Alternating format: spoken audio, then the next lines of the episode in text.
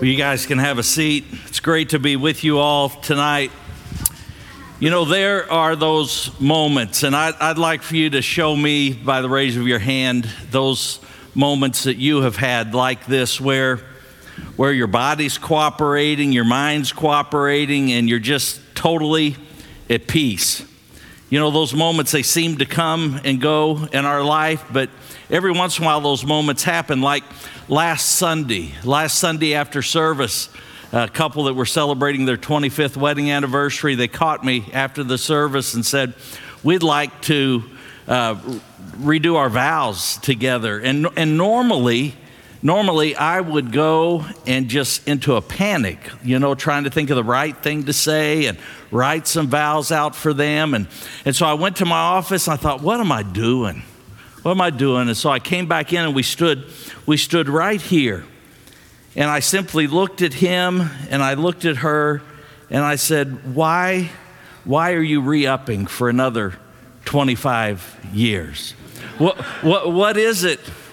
What is it that, that causes you to so desire this man that you would want to recommit this? And I just closed my eyes and I just listened. And it was the sweetest, sweetest moment. Later that night, I was here in the room filled with over a hundred of you guys. Welcome back from Passion, by the way. And I, I, was in the back of the room, and this room was filled with young people getting ready to ring in the new year. And they were in a time of worship and Amanda Nieder was singing that song. It's one of my favorites, I Speak Jesus. And, and I was back there, and, and I just, a calmness was over me like I very rarely feel. And I was just able to take in that moment. A little bit later, with my wife, we were silent discoing out on the ramp in the lobby, and and I didn't think anybody was watching. And in that moment, I've seen a few pictures, by the way, but in that moment, in that moment, we had our headphones on, and I took her in my arms and I looked her in the eye. And those of you that are married, you know that look that they give you back just every, maybe once every five years or so where you know, you know that you're really, you're really one. I, I bring that up tonight because I want you to think about those moments in your life. Those moments when you are totally at peace with God, totally at peace with yourself, totally at peace in your relationship with others and I ask you the question tonight why can't, why can't those moments last longer? There's a me and there's a you. There is a me that I so badly want to be. And it is the me that God created me to be. And it is the me that is firmly planted in a relationship with Him. It's a me that has deeply set roots in the solid ground of the Word of God. And tonight we embark on a journey. In fact, it's our goal, my goal for us this year, to uncover what that looks like in a person's life. Oh, yes, there are going to be challenging moments that continue to come in my life when that peace evades me for a moment or two. But I'm talking about how can our relationships, how can our walk with God, how can our worship, how can our work life, how can our dealing with health and other challenges that come in our life, how can we do that in a way that is God honoring and find ourselves in that moment where we catch a glimpse of God's intended design for our life. Well, I'll tell you where it begins and where it ends. And it's going to be our first point tonight in just a moment after we pray. and that is there is a God. There is the God, and it sure isn't me, and it isn't you. Let's bow our heads and let's pray. Father, tonight we anticipate great revelation from your word. We're excited to be in your word again this year from cover to cover. And for the over 70 who joined me this week in reading every day, I'm excited for what you're going to do and what you've already done. To see the discussions online, to see young people answering questions and old alike. Grant us understanding but also grant us the courage to apply what we learn to our thinking, to our living, and may we may we settle for nothing less than flourishing. Free us from all that's keeping us from realizing our true identity in you as men and women, as students, as seniors, and as individuals. We know this journey begins and ends with you, and so may we choose you anew tonight. It's in the name of Jesus that we come before you already grateful. Amen. Well, the new year is a great opportunity for you to start something with me, and that is I encourage you every week to bring a physical Bible with you and to actually open it up. And if you didn't do that tonight, if you didn't do that tonight, there is one in the seat bottom right in front of you. And I encourage you to take that out, write your name in it right now. You can take it home. You won't set off the little alarms at the doors like you do at Kohl's, right? You don't have to run. You can walk out quietly, but take, take your Bible. Make it yours tonight and open it up with me to the very first chapter. It's the easiest place we're going to find, and that is the book of Genesis. Genesis chapter 1, beginning in verse 1. Now, all of you, most all of you, are familiar with this, but just bear with me. Do some underlining, especially if you see some deviations from maybe the way you've heard it in the past. In the beginning, verse 1 reads, In the beginning, David created the heavens and the earth. Verse 3, and Susan said, Let there be light, and there was light. Verse 6 Let there be an expanse between the waters to separate water from water. Chuck called the expanse sky. Verse 9 Let the water under the sky be gathered in one place, and let dry ground appear. And it was so. Verse 16, the stars and the galaxies were spoken into existence. Verse 20, living creatures in the sea. Verse 24, living creatures in the land. Now, some of you know, didn't notice any difference at all, but there were two or three of you that chuckled, right? You get the point. It wasn't David, it wasn't Susan, it wasn't Chuck there in the beginning that created everything. It was who? It was God. In the beginning, God created, God formed, God defined. But do we live under this reality? Have we really submitted to this as our way?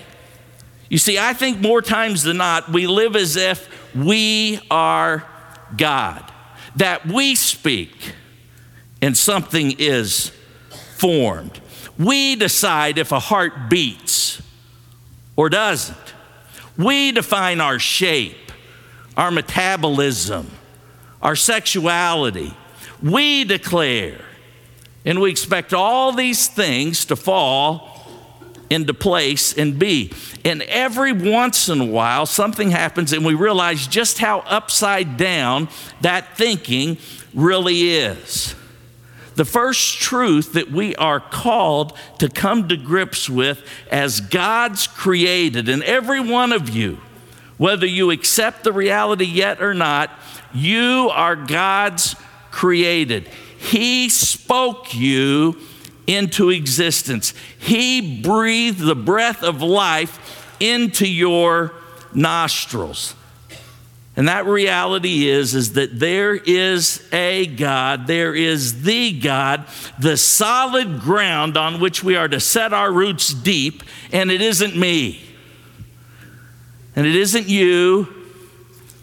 And it isn't the world around you, or a small group of people, or a professor, but there is one true God and living God who existed before recorded time. He has always existed, and He is the one who spoke everything into existence. It is only He who can create something from nothing. You and I, we think that we are creative, but everything that you and I create, we have to have something that He has already created in order to do it. He breathes life into us. I and you, we can only live that life. He is sovereign over all. Nothing touches us except that which passes through his hands. I am only able to control my actions and reactions to those things which pass through his hands. He is the judge of how a life is lived. I choose the way I live, knowing I will be judged according to my choices. You see, the reason why the moments I described earlier are fleeting, few, and far between in our lives is because we take control and we take our lives, relationships, guiding principles we live by into our own hands. And that's what brings chaos in our lives on one level or another. Colossians 1:16 reads, "For by him, who is the him? God and Jesus Christ. For by him all things were created, things in heaven and things on earth, visible and invisible." Whether thrones or powers or rulers or authority, all things were created by him, and get this, and are for him. He is before all things, and it's only in him that all things hold together. You wonder why things are flying apart in your life? It's because you are creating, you are speaking, not God when those moments come in our life, as they did for me this past week, and I long to live in that peace and assurance, I'm reminded that there's a God and it isn't me. And that leads me to my second conclusion tonight. And that is, He alone defines me. I do not. He defines me. I do not. I want you to think with me about the moments of unrest that come in your life. Those moments when you are dissatisfied. Those moments when you are uneasy. Those moments when you seem to just be living a contradiction. When you self reflect, what decision, what thought process do these moments all share? Boy, there's some music going on downstairs. I feel like I'm in one of those churches, right, where the guy's on the organ behind you. I, I guess not. I guess because it just went away. But I want, I want you to think about those moments. You know, it's, it's okay. They're having a good time down there. Don't be the bad guy. but what do all those moments have in common when, when you think about it? Think about it with me for a minute. When you self reflect, what decision, what thought process do all those moments share? Don't they share some unmet expectations? Anybody have unmet expectations in their life? Be careful because a lot of those unmet, un, uh, unmet expectations are unspoken expectations to begin with, and they're never going to be met if you don't speak them, right? Unmet expectations cause unrest and dissatisfaction. When you question your capabilities or talents and make comparisons, don't, don't those things bring uneasiness, When you feel like the physical doesn't match up with the emotional in your life? What, what, what do you do? Who do you turn to for clarification? Who do you turn to for definition? Who do you go to for direction? God brings peace in those moments, but the world brings more confusion. Please be honest with yourself, at least for a moment, about this reality. Has the world's clarification about desire, has that brought you peace? Has the world's clarification about how to raise your children or how to deal with mental illness or education today or the world's definition of freedom or government or race relations or justice for that matter? What about the world's clarification about marriage or sexuality or life in general? Has the world's clarification on any front brought peace or satisfaction or wholeness to your life? Please please, for your own sake tonight, at least be honest with yourself. You don't have to admit it to your parents, you don't have to admit it to me, but at least admit it to yourself that when you have gone to the world with all of this conflict in your heart, whatever it's about, did it bring you resolve? Did it bring you to one of those aha moments? Now I know. Now I'm good. Or did you end up spending another couple days in Wellstone? Did you end up going right back to drinking? Did you end up going right back to just being dissatisfied that you have a feminineness to your voice, but yet inside you know who you are? But yet the two just contradict. Now, let me ask it to you this way. Those of you who have dared to apply God's word to your life, has it brought you peace? Has it brought you satisfaction? Has it brought you a wholeness that you have never lived before? Whether that be in your marriage or in your idea of freedom, race relations. If it has, parents, why aren't you telling your children? Why are you leaving it up to me? Why aren't you telling them the truth about these things? Why aren't you taking the road less traveled and encouraging them in the truth? Not just pacifying them until they're 18 and then can't handle it on their own. Genesis 1:26 then God said, Let us make man in our image, in our likeness, and let them rule over the fish of the sea and the birds of the air, over the livestock, over all the earth, and cover all the creatures that move along the ground.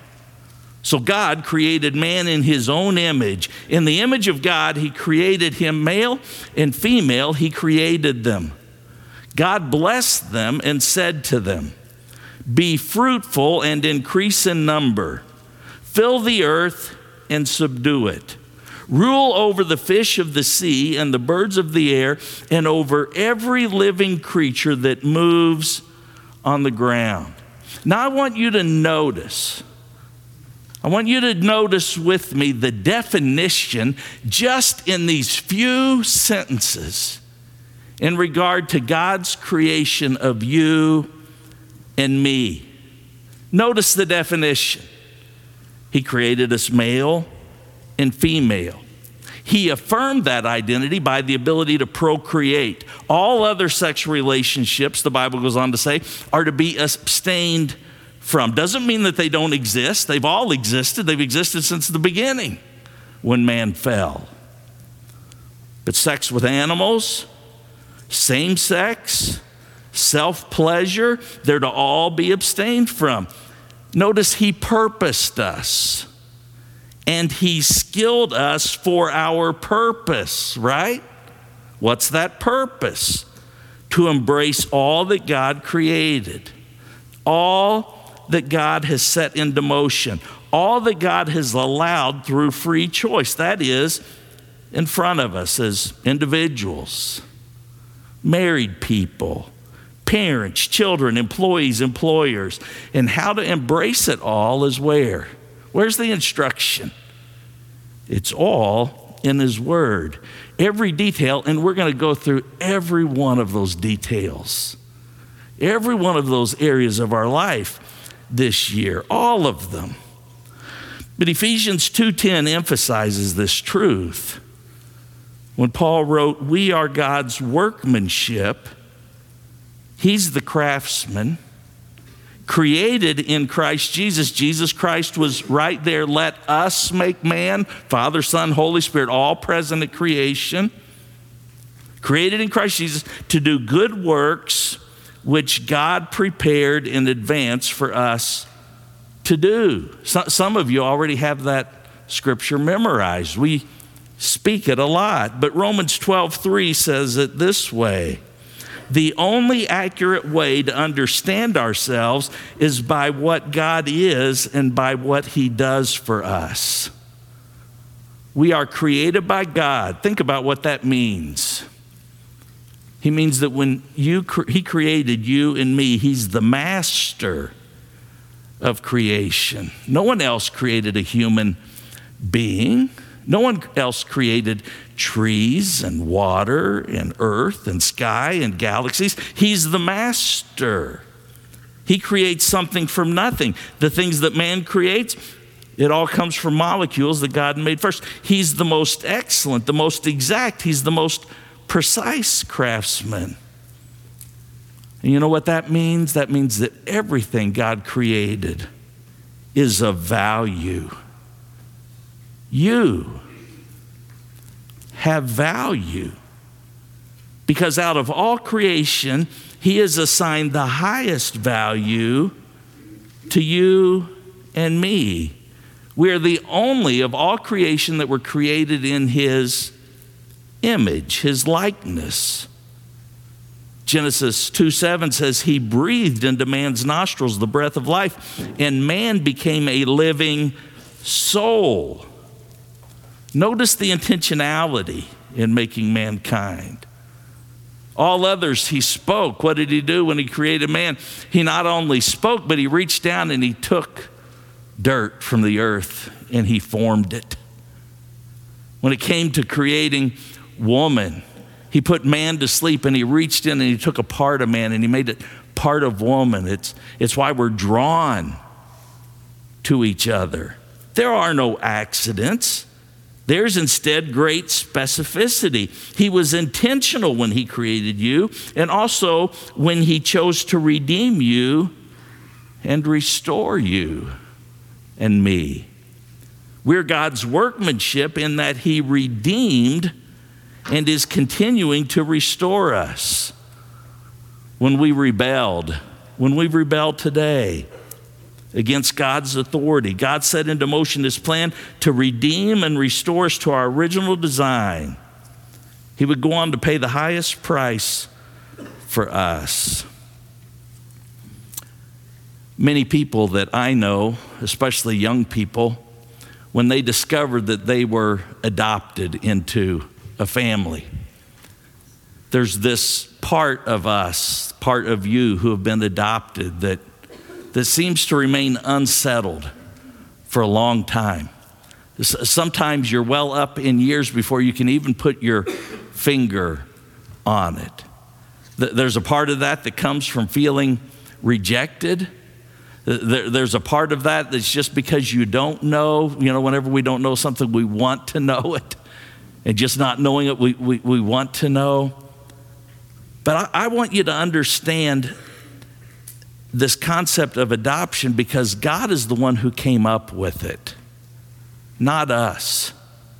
Long before moms and dads sought to adopt us, young people, into their family, into their home, God modeled it in how He's chosen each one of us and invited us into His life and into his home. And scripture tells us that that brought him great pleasure, that he has no regrets. And so God created us, He, he sanctified us, He restores us, He adopts us, and He fits us for service. He gives us a purpose in this life. For it is God who works in you to will and to act according to His good purpose. That means despite the imperfections. And some of us like to look at those imperfections today. In fact, the evil one does that. He stands next to you in the mirror, he stands next to you in the lunchroom. He stands next to you in those moments where you are so discouraged and disappointed. And he wants to whisper things into your ears that are not true. But God knew what he's doing. And it is God who works in you to will and to act according to those ways that He's crafted you and made you special. See, God knows what He's doing, and He uses the tools of adversity, relationships, challenges, miraculous interventions to finish what he began. Now, I know some people look at me like I've got four eyes. When they come to my office or they call me in the middle of the evening and they say, Something terrible has happened. My wife has left. My son has gone off the rails. I took a drink and I shouldn't have. You name it when these challenges come, instead of me saying, Well, poor you, one of the first things that I say is, You're not gonna, you're not gonna want to buy this right now, but you called me. And that is, I want to assure you that what you have before you is a great opportunity. Every devastating moment in our life is an amazing opportunity. Because with every hardship, with every relationship, every mistake, every bad day, every diagnosis, every challenge brings with it multiple opportunities. The opportunity to experience God's comfort, the opportunity to see a life or a relationship transformed. The opportunity to realize that the choices we make matter, specifically the choice to surrender fully to God. And for the first time in our lives, to plant ourselves in the soil of His Word. And that's where I want to leave you this weekend. I want to leave you this weekend with the choice. You see, you and I, we choose where to plant ourselves. And wherever we plant ourselves, we will either flourish or we will die. We will either flourish or we will die. It's one or the other. That word flourish is one that we don't use much, but God uses it. God created you to flourish. He created you and me to receive life outside of ourselves to create vitality within ourselves, to produce blessing beyond ourselves. To flourish is to be in harmony with God. To flourish is to be in harmony with Him, which means that we will in turn be in harmony with other people, with creation, and we will be at harmony with ourselves. Praise God for that because I can't get over the number of young people today who are not flourishing, who are not at harmony with themselves. It breaks my heart to hear students speak unlike they have ever spoken in the past about their anxiety, about their depression, about their discouragement. God wants you to flourish. And Psalm 1 gives us a great word picture of this idea of planting ourselves where we will flourish. But it also tells us that if we don't, that we're going to wither and we're going to die. And so I want you to turn with me to Psalm 1. So we're at the very beginning of the Bible in Genesis. If you take your Bible and you just let it lay open to the very middle, you're going to end up in the book of Psalms, or maybe just a little bit to the right of that, you're going to find Proverbs or Ecclesiastes. But go back to Psalms. There's 150 chapters. And I want us to look at the first one. I think we read it this week, about Monday or Tuesday this week.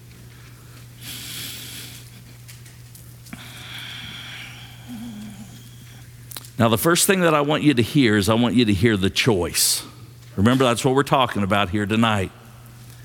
That's what we're going to be talking about in the weeks ahead is the difference in the choice. And tonight the choice is what? To plant ourselves where? Where we're going to flourish.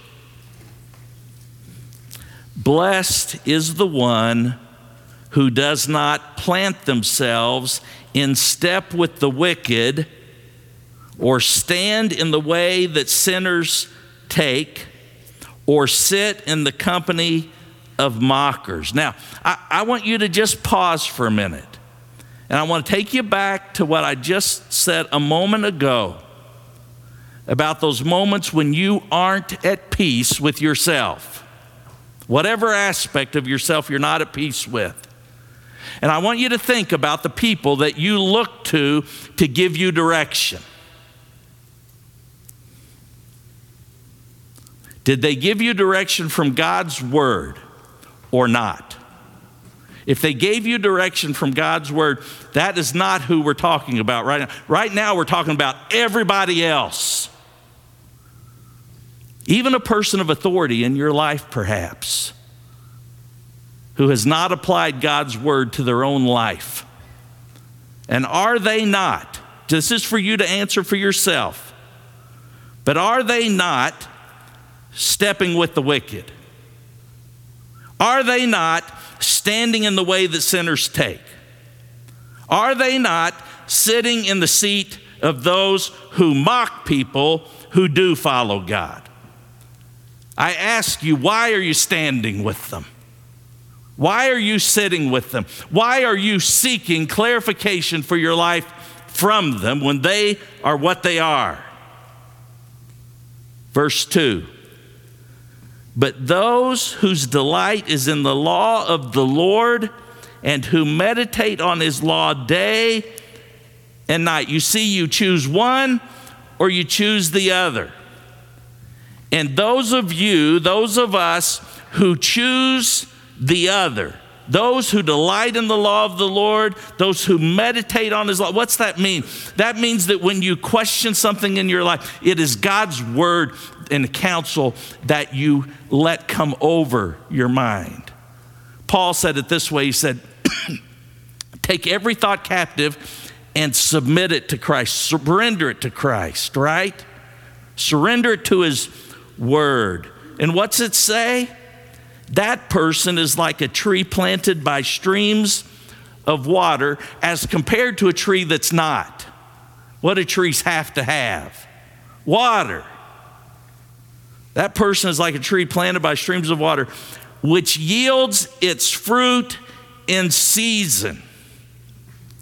Now, that meant something to people who didn't get to go to the Walmarts to get their fruit. Because fruit in season is vital to our existence. And my dear, dear friends, all of these things that we are so frustrated because we're not getting the clarification, because we're not the person that we think we need to be or ought to be.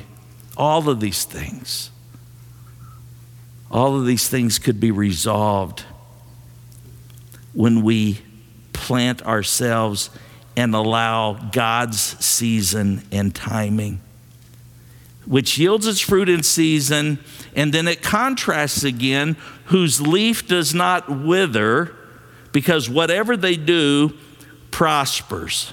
And then he goes on, just to be clear, Not so with the wicked.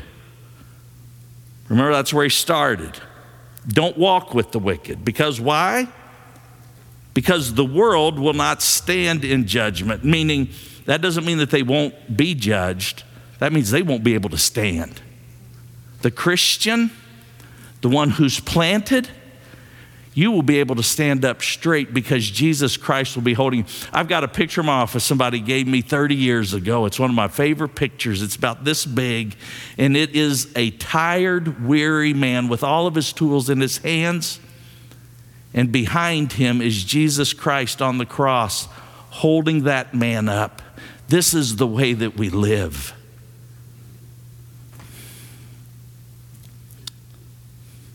The wicked will not stand in judgment, the blessed will, nor sinners in the assembly of the righteousness. He's going to separate the sheep from the goats.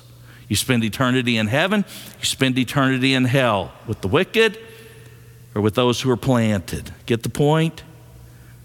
Verse 6 For the Lord watches over the way of the righteous, but the way of the wicked leads to destruction. Remember, you choose where you plant yourself, and you either plant where you're going to grow in life and in peace and in alignment with God, or you're going to do what? You're going to die. It's one or the other. So there's a God, and it isn't me, right? Not sure? There's a God, and it isn't me. Yes or no? Yes. I plant myself in the truth of His Word. Yes or no? I plant myself in this church with other Christians, with people who do not mock Christ, and I flourish, meaning my life is in harmony with God. My life is in harmony with others, and I am at peace with myself. I plant myself any place else in this world and my life is out of sync. And I start to wither and I die. So, which have you chosen? which have you chosen? Let me put it this way Which have you chosen because you haven't chosen God? Because we all choose. And if you haven't chosen Him, if you haven't chosen to plant yourself in Him, and in His Word, then you've chosen not to. There's a me that God created me to be. I want you to say it with me. There is a me that God created me to be, a me that is firmly rooted in Christ, the solid ground of His truth about who I am and what his purpose was in creating me. And now listen, don't say the last part unless you mean it. And that's where I want to live. Do you? Then say it. That's where I want to live. Will you declare it? I know at Passion you all didn't sit on your can like this. Will you declare it? Yes. yes then live it. Now, if you'd like to take your next step in living there, listen, I want to live there. I want to live so bad where I lived in those few minutes on Sunday that I am going this year, my commitment to myself is to be in God's Word every day. Now, Sarah says I'm not paying attention when I'm listening to God's word, but I am. I am. And you do too. Whether you play it out loud and go to sleep to it at night, whether you play it when you're driving down the road, or you play it and you read it at the same time, which is the way that I learn best. I'm going to be in His Word every day. I am going to stop looking to myself for counsel. And I'm going to stop looking at the people around me who line up at my door some weeks to give me counsel. and I'm going to look to the one who made me and purposed me. And when things don't line up, I'm going to look to Him and I'm going to ask Him to help me take my next step in lining them up. And I hope that you'll do the same. Let's stand together and let's pray. Father, thank you for tonight and thank you for your word. And God, I am so excited about this year. I'm so excited that this room is filled on a nasty, dreary day. And Father, nobody went to sleep near as I could tell. And that tells me something. That tells me that people want what I found and want what others around them have tasted, and that is to be able to walk in our own skin, assured of who we are because of who you say we are and who you've made us to be in Christ Jesus. And so tonight, Father, we have seen one surrender their life to you in Christian baptism. And so, Lord, I pray for those in this room who have yet to surrender that way, that God, that they will, that they won't put it off, that they'll stop turning to everything else and that they'll turn to the one who says, Are you weary and heavy laden? well, take my burden, take my way, take my yoke for it's easy. And why is it easy? Because Jesus Christ does the heavy lifting. Father, for those who are outside of a church home, I pray, Father, that they would that they would trust again. That they would trust you. That you are perfecting your bride, that you are working inside of us. And that, Father, whatever they've experienced that would cause them to want to run the opposite direction, that they would run to you and that they would know your church and that they would continue to be transformed by the challenges, by the exchange, by the relationships and the struggles that come with working with other people. And Father, for those who who just need a quiet moment to talk to you, and maybe someone with them to help put it into words. Well, Father, may they receive that tonight through one of the guys that'll be in the back or little old me up front here. The Lord, you would enable us to be able to lead them to you in a conversation. Father, whatever needs to happen tonight, we trust you with that.